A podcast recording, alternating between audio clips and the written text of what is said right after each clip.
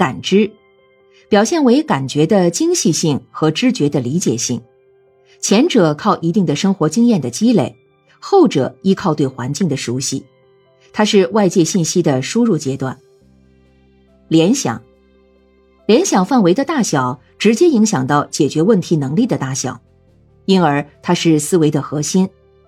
联想凭借经验，经验来自于环境，而儿童周围的环境几乎都能给儿童的联想提供经验。概念。概念依靠事物数量的积累，比如球类，应当有排球、足球、乒乓球、篮球等。当幼儿从类的特征上归纳它以后，就得到了球类这个概念。凭借它就可以认识新事物，比如水球、橄榄球、冰球等。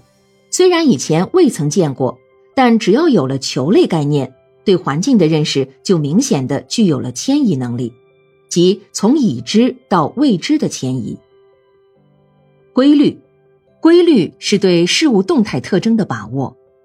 儿童在对环境的观察和实践中，往往会形成自己独特的认知路线，而且他还通过实践来修正已有的知识。当这种认知特征基本上符合客观事实时，儿童似乎掌握了规律。儿童由于其认知水平的限制和经验的缺乏，对规律的把握只能是肤浅的。但即便如此，还是反映了儿童把握环境的意向和要求。判断是幼儿应用初步形成的认知结构来对事物进行鉴别，因而它是儿童认知水平的一种表现。判断正确会增强他的自信心，增加他参与环境的积极性和主动性。所以，判断能力的形成表明儿童有较强的介入环境的能力。代换，在认识由具体向抽象的发展过程中，代换起着重要作用。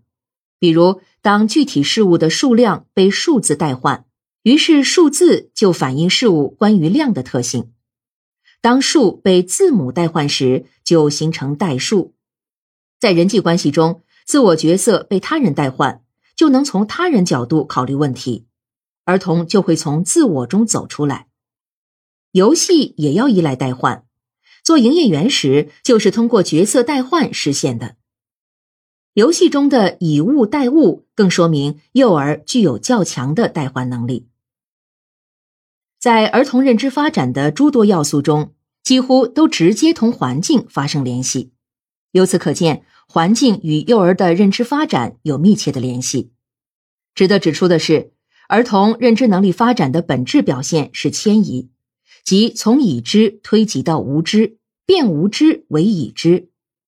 迁移有时间上迁移，用昨天的经验来判断今天的情况；有空间上的迁移，把已知环境用到未知环境中去。